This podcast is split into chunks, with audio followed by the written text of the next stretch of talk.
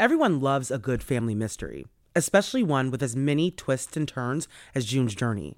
Step into the role of June Parker and search for hidden clues to uncover the mystery of her sister's murder. Find hidden clues and uncover a murder mystery.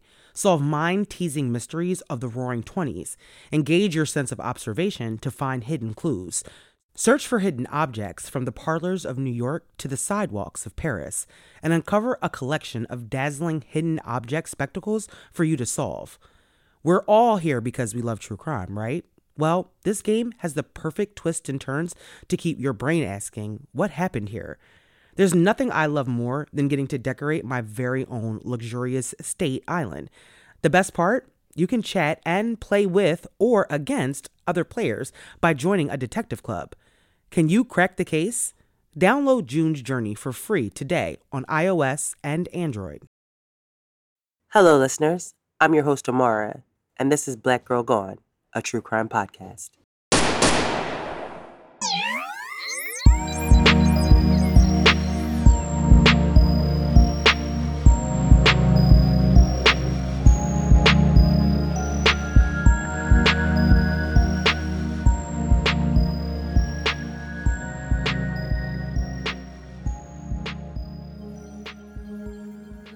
On this episode of Black Girl Gone, we tell the story of 19 year old Renisha McBride, who was murdered on November 2nd, 2013, in a Detroit, Michigan neighborhood. The night Renisha was murdered, she had gotten into a car accident. After the accident, Renisha was confused and disoriented and looking for help. But when she knocked on the door of one of the homes in the neighborhood, the homeowner answered the door with a loaded gun. Instead of helping Renisha, the man with the gun shot her in the head through the screen door. He claimed he feared he was being robbed, but the evidence told a different story. This is Renisha's story. Welcome to the first episode of 2022. I hope that you guys had a very safe and a very happy new year. I want to start this year with the story of Renisha McBride.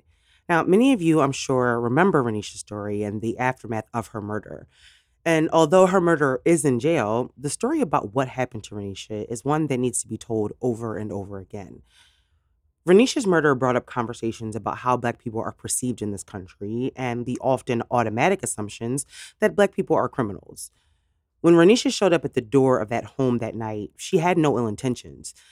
She just needed help. And instead of him seeing someone's daughter or someone's sister, his first assumption was to think that this Black woman was there to rob him. But even after he did murder Renisha, the police didn't initially charge him. Again, a black person was murdered. Police knew who murdered them, but didn't charge the murderer with murder.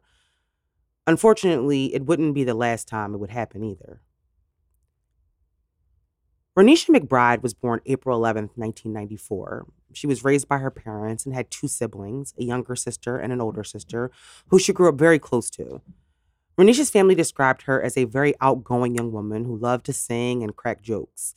She loved shopping and she loved cars, but Renisha was also a very sweet young woman who her friends said would always be there, you know, to give you a kind word or to cheer you up and make you smile.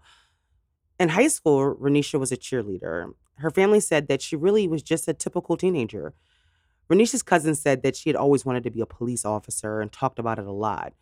Growing up, Renisha had lost family members to violence, and because of that, she wanted to do something to help. Renisha graduated from high school in 2012 and began working at a local Ford factory. She stayed at home living with her mom and grandmom in Detroit. Renisha was young and she was full of life. She had just graduated from high school and just gotten her first real job. Life really seemed to be going well for Renisha. Now, there isn't much information about the weeks leading up to Renisha's death most of the information out there about Renisha focused solely on the murder itself. And so details about Renisha and the time before her murder are limited. But we do know that on November 1st, 2013, Renisha and a friend of hers, Amber, decided that they wanted to hang out at Renisha's house. The girls decided that they wanted to have a little fun, and so they decided to go buy a bottle of vodka. Now, Renisha isn't 21 yet, so it's not clear if her friend was. And if not, we don't know how they got the bottle or who got the bottle for them. But I'm pretty sure anyone who started drinking before 21 knows that it's really not that hard to find someone to buy you a bottle, especially at 19. Now, according to Renisha's friend, in order to make the drinking a little bit more exciting, they decided that they wanted to play a drinking game where the loser would have to take shots of vodka. Now, I have never, ever been a fan of drinking games because it is the surest way to not make it through the night. Drinking until I passed out really has never really been my thing, but when you're young, drinking games with your friends are pretty common. Amber said that that night, you know, as the night went on, her and Renisha were playing the drinking game and taking shots of vodka. But Amber said that Renisha kept losing, which meant that she had to take more shots. Now, Renisha was not happy that she kept losing, and Amber said that Renisha was kind of being a sore loser about the game. Eventually, Amber had had enough, and so she decided that she was going to leave Renisha's house. According to Amber, there wasn't really much to do at Renisha's house besides watch television, and so when she was done playing, she decided that she was going to leave. Now, I think that Renisha had a little attitude with Amber because she really wanted to keep playing, but Amber was ready to leave. When Renisha's mom came home later on that evening, she said that she'd asked Renisha about the chores that she had not completed. Now, Renisha at the time was 19 and being a very typical teenager at that point. She's really at that in between age where technically she is an adult, but she's still very young. And we also know that when you're living at home with your parents, that means that there are still rules that must be followed. And in Renisha's house, her mom expected her to complete her chores. That night, however, Renisha was not happy that her mom was upset about the chores, and the two ended up getting into an argument. Now, Renisha's mom said that, you know, she knows how teenagers can be, especially when they're being told to do something they don't want to do or being asked to do something, you know, that they don't want to listen to. She also knew that Renisha's first instinct would probably be to leave the house to blow off some steam, but she told Renisha to stay in the house. But Renisha didn't listen, and she decided that she was going to go for a drive anyway. Now, the events of what happened next are still a mystery in many ways. A few miles from where Renisha lived, witnesses recalled seeing a car driving rather fast through the streets. Not long after the car was seen speeding, neighbors heard a crash. The car had hit another car that was parked on the street. The car, of course, we now know was being driven by Renisha. The car that Renisha hit was parked in front of the owner's home. Now, when the woman heard the crash, she came outside and saw Renisha getting out of the car holding her head. She approached Renisha and asked her if she was okay, and Renisha just simply told her that she wanted to go home. The woman tried to tell Renisha that she was hurt and that she really needed to wait for paramedics to come to make sure she was okay. I mean, head injuries are nothing to play with, and depending on how hard she hit her head, she could very well have had a concussion. Now, the woman said that it seemed like Renisha was just really scared and just wanted to go home, and so Renisha started to walk away from the crash. At 12:57 a.m., the first call about the accident came into 911. The caller said that there had been a car speeding through the neighborhood and that the car hit a parked car on the street. The caller then said that the driver had left the scene on foot. And according to reports, because no injuries were reported, the police classified it as a low priority call. Then about 26 minutes later at 1:23 a.m., a second call was made by a different witness also reporting the accident. Now, this witness told dispatchers that it appeared as if the driver was possibly intoxicated the dispatcher, however, told the caller that perhaps the driver appeared that way because of the injuries that they may have sustained in the accident. Now, considering what the caller had said, the dispatcher requested paramedics to the scene, but for whatever reason, there was none available at the time. Now, at this point, Renisha had wandered off, and she apparently had her phone, but it was dead, and so no calls were being made to or from her phone after the accident. Finally, at about 1:40 a.m., a police unit was dispatched to the scene, but when officers arrived, there was no one there according to reports. The woman whose car had been hit spoke to police and told them about the young woman that was driving and told them that she had walked off. She told them that she couldn't have gotten far on foot and that if they drove around the block that they might be able to find her. But it's not clear whether police ever did conduct that search. However, they did stay on the scene for about an hour, processing the scene, and waiting for the tow truck. And eventually, an ambulance did show up, but Renisha never came back to the car. Now, when police found the car, it was registered to Renisha's father, but there is no information about whether police tried to locate the driver of the car or notify the owner of the car. Even though no one had been injured as far as they knew, it was still a hit and run accident, and I would think that they would want to notify the owner of the car. But by the time the police left the scene, nearly two hours had gone by since the initial accident, and Renisha had been gone that entire time with no phone. The car was towed from the scene, and so even if Renisha had came back after, the car would not have been there. Now, no one had seen Renisha in the hours after the accident. Now, it was 1 a.m. when the accident occurred, and so at that time of night, there wouldn't be a lot of people out and about. The neighborhood that Renisha had crashed the car in was Dearborn Heights, and Dearborn is a suburb of Detroit. It's considered a bedroom community, and so suburbs like Dearborn are usually quiet at that time of night, and it makes perfect sense that no one would have seen Renisha. But where Renisha was in the hours after the crash to this day remains the biggest mystery of this case. For at least four hours, Renisha was somewhere in Dearborn Heights and she was wandering around with no phone. At that point, she possibly had a head injury or concussion and didn't know where she was. Nearly four hours after Renisha crashed her car, at 4:30 a.m., a call came into 911.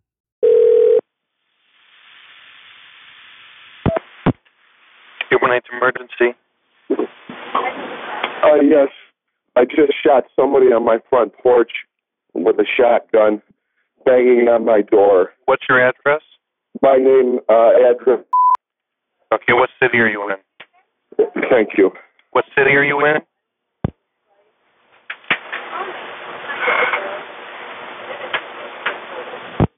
Before the 911 operator could ask any more questions, the caller had hung up.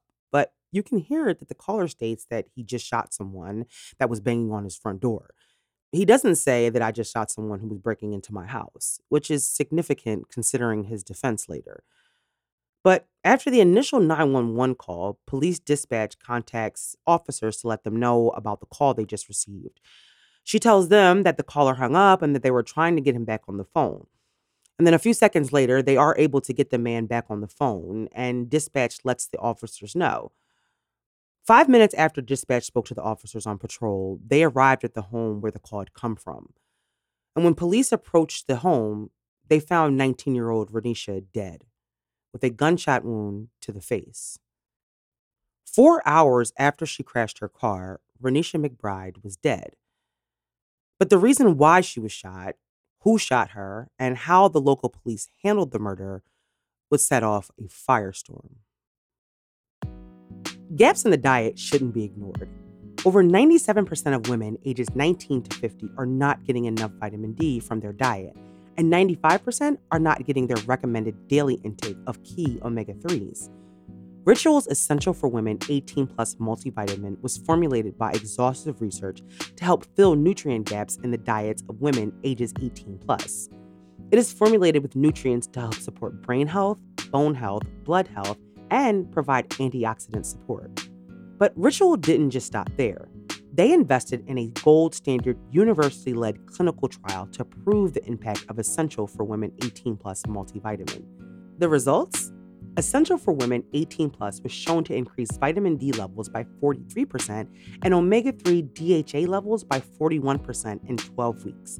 The clinical study was published in a leading scientific journal called Frontiers in Nutrition. A published clinical study is a big deal and a serious commitment for a first of its kind standard in the industry. Ritual is committed to third party testing from USP and the Non GMO Project, traceable and vegan friendly ingredients, and always clear communication. No shady stuff. Right now, Ritual is offering my listeners 10% off your first three months. Visit ritual.com slash girlgone and turn healthy habits into a ritual. That's 10% off at ritual.com slash girlgone. On November 2nd, 2013, Renisha McBride, blowing off some steam after a minor argument with her mother about chores, crashed her dad's 2004 Ford Taurus into a parked car in a suburb of Detroit called Dearborn Heights. Four hours after the crash, Renisha lay dead on the porch of a local home. The man who shot Renisha was a white man named Theodore Wafer, who at the time was 54 years old and owned the home in Dearborn. Wafer told police that he had heard a consistent banging and that he didn't know what it was. He said that he looked through the windows and that he said the banging sounded like it was coming from somewhere else. And so he cracked open his door to see who was outside. He said that's when the gun went off. He told officers that he didn't even realize that there was a live round in the gun. He then says, quote, I don't get it. Who was knocking on your door at 4:30 a.m.? Bang, bang, bang. Somebody wants in. Now, at the time, police did not immediately know that Renisha was associated with the accident that had occurred almost four hours earlier. And so they had no idea why this young black woman had shown up at the door of this home at 4:30 in the morning. But they had nothing to indicate that Renisha was up to no good. Even Wafer, in the immediate aftermath of the shooting, says that she was banging on the door. I mean, he questions her intentions, but claims that it was an accidental shooting and that he never mentions that he was defending himself against a potential intruder. Police, however, do not arrest Wafer. Despite the fact that he is the killer and the only witness, they only had his side of the story. He could have been lying about a multitude of things, including his relationship with the victim. Now, we know, of course, that there was no connection between him and Renisha, but the police did not immediately know that. And so, in a scene that is all too familiar, Wafer was not arrested after Renisha was murdered. Now, as soon as news made it to Renisha's family of her brutal murder, her family was devastated. How could this happen to Renisha? But the details of how she was murdered would make what happened to her so much worse. During the course of the initial investigation, police were able to determine that Renisha had in fact been the young woman who was driving the car that had crashed hours before the shooting. And once Renisha's family was told about the course of events that night, they realized that Renisha had most likely ended up on Wafer's porch that morning because she was looking for help. And so the fact that Wafer murdered her instead made this tragic event even more tragic. Renisha was just looking for help. She just wanted to go home. The family also knew that the person responsible for shooting Renisha was not arrested. At the beginning of the investigation, both the media and the police were hiding the identity of Wafer. They wouldn't comment on his race either, which pretty much confirmed for everyone that he was white, and that the police feared that releasing his identity would ignite racial tensions. Just a year and a half before, Trayvon Martin was murdered by George Zimmerman, and the police had not arrested him immediately either. Protests demanding that he be tried were happening all over the country, and the hoodie became the symbol of the movement. Everyone was wearing hoodies to stand in solidarity, from NBA players to members of Congress. And it was the mounting public pressure and collective outrage that finally caused George Zimmerman to be charged. Quickly, the comparisons in the two cases began, and again, protesters were gathering to demand charges. And although Dearborn had become more diverse over the years, the area had a racist history and the area is 82% white compared to the city of Detroit, which is 82% black. It didn't take the public long to put two and two together. People believed that the shooter had not been arrested because he was white. They didn't need the media to tell them that. Within days of Renisha's murder, protests began to erupt all over, not only in Detroit, but other parts of the country as well. Activists were demanding the arrest and prosecution of Renisha's murderer. Everyone wanted to know how the killer of an unarmed black woman wasn't being arrested. Even if we were going with his initial defense that the shooting was purely accidental, he still should have been arrested. But as the heat began to come down, Wafer changed the story. He was no longer saying that Renisha's shooting was accidental. He was now claiming self defense. His story was now that he believed Renisha was trying to break into his home. And Michigan has a very similar law to the stand your ground law in Florida. It allows for you to use deadly force if you have reasonable fear that you are in danger. And so I'm sure what happened was once Wafer lawyered up, his attorney advised him to go that route and claim self defense. It really felt like deja vu. I mean, here we go again in America, where a young, unarmed black person was murdered by a non black person who was now claiming self defense. People with guns are allowed to claim that they were so afraid of an unarmed black teenager that they had no other recourse but to shoot them dead. It makes no sense, but in this country, black children in particular are overwhelmingly perceived as aggressive. From the time they enter school, they are disciplined more, suspended more, and expelled at higher rates than their peers for the same offenses. Black and brown teenagers are criminalized by the system and society for things that teenagers across all races do drink, smoke weed, party, even fight. When black and brown teenagers engage in these activities, they are deviants and thugs. They are never given the benefit of being young and being dumb. Had Renisha been a 19 year old white woman shot in the face by a black man in a predominantly black neighborhood, would her killer have gotten the same treatment? On November 15, 2013, two weeks after Renisha was shot to death, the Wayne County prosecutor finally announced charges against Theodore Wafer in the murder of Renisha McBride. Wafer was charged with second degree murder, and his bail was set at $250,000. Now, the charges came as a relief to Renisha's grieving family. I mean, after two long weeks, Renisha's murderer was finally being charged. But they knew that the rest was only the beginning. They needed him to be found guilty for justice to be served. Wafer's defense team, however, was going to put Renisha on trial and make her death her fault. When the toxicology report was released, the finding that Renisha had been drinking was used as part of the justification for her shooting. The defense, with the help of many media outlets, began to vilify Renisha for making a mistake that night. They tried to paint her as a drunk, aggressive person who showed up on Wafer's porch, banging on his door, causing him to fear for his life. Renisha, the victim, was being blamed for her own death. But Renisha did nothing that night that would justify a shotgun to the face. Wafer didn't ask any questions. He didn't try to figure out why this woman was on his porch. The autopsy revealed her clothing was wet because it had been drizzling that night, and the soles on one of her shoes were torn. Perhaps if Wafer had seen past the color of Renisha's skin that night, he would have seen a woman in obvious distress and in need of help. Wafer's trial began June 2014. Now, prosecutors stayed away from race and did not present that as a factor in this murder. Prosecutors believed that they had a strong enough case against Wafer without race playing a factor.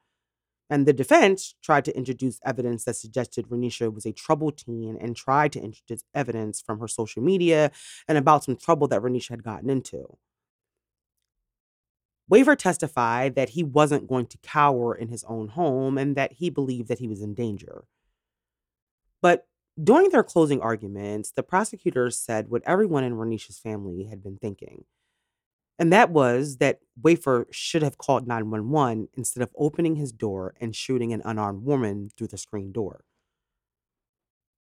Wafer never even stepped onto his porch. The shell casing from the bullet was found inside the door of his home.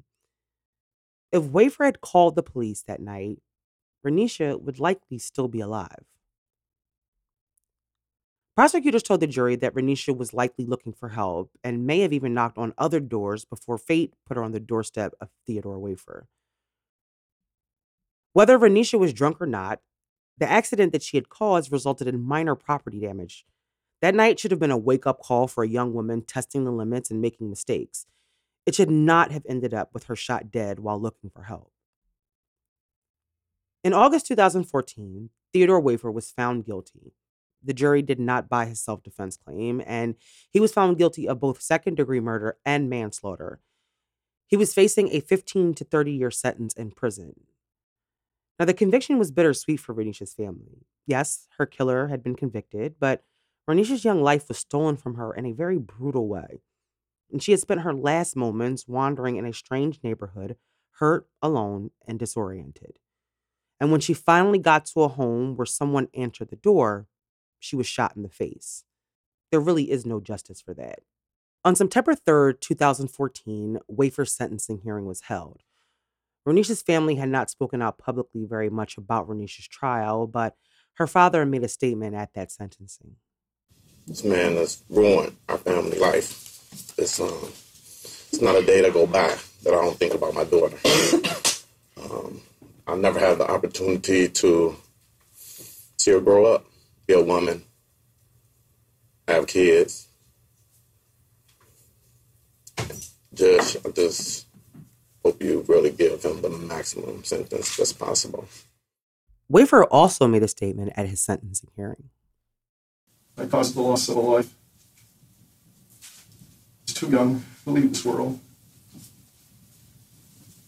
And for that, I carry that guilt in sorrow forever.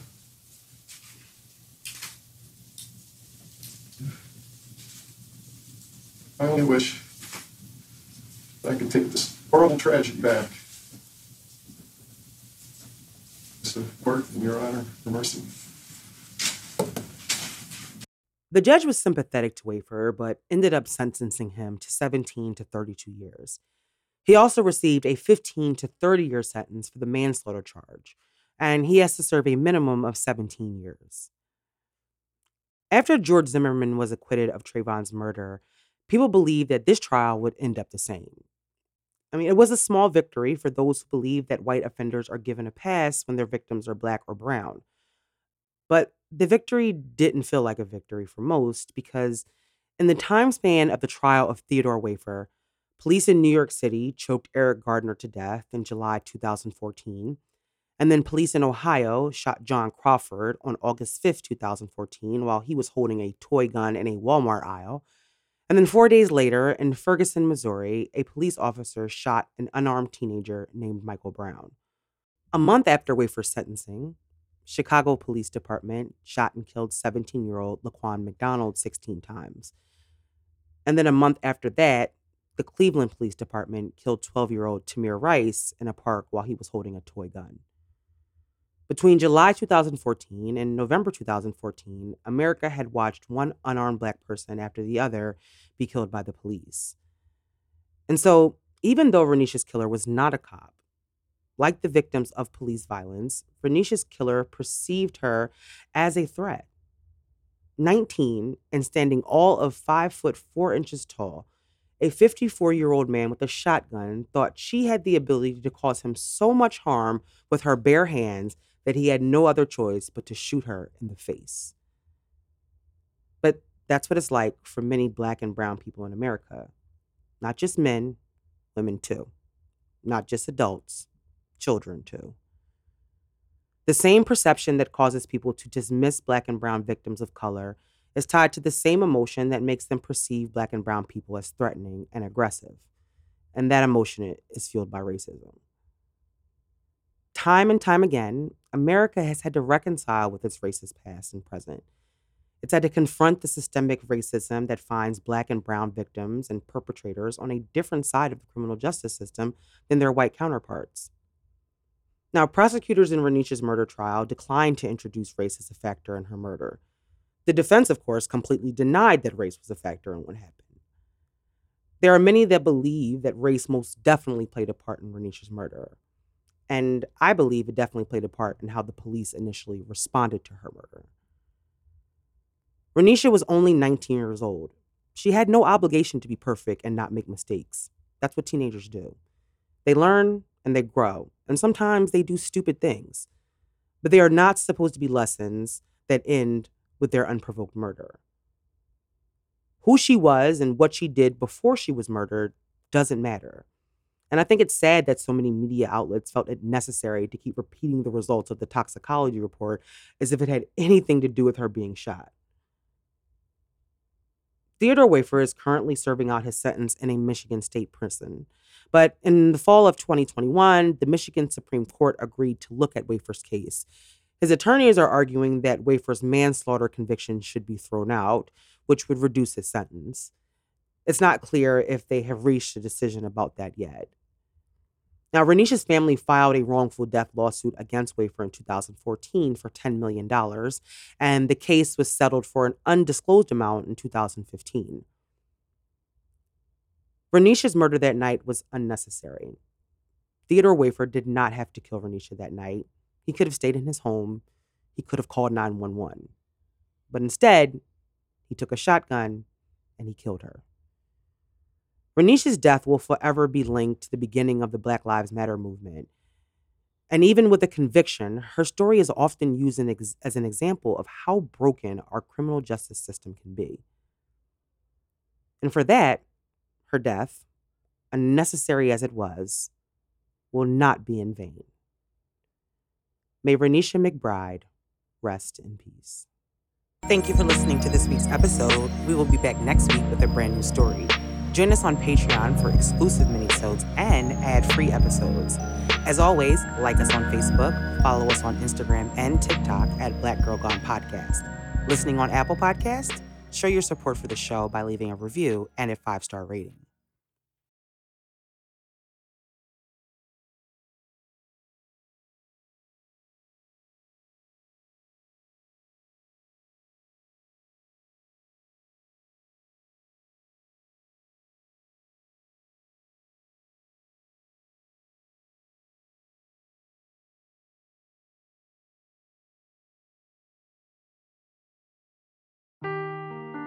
Seeking the truth never gets old. Introducing June's Journey, the free to play mobile game that will immerse you in a thrilling murder mystery. Join June Parker as she uncovers hidden objects and clues to solve her sister's death in a beautifully illustrated world set in the roaring 20s. With new chapters added every week, the excitement never ends. Download June's Journey now on your Android or iOS device or play on PC through Facebook Games.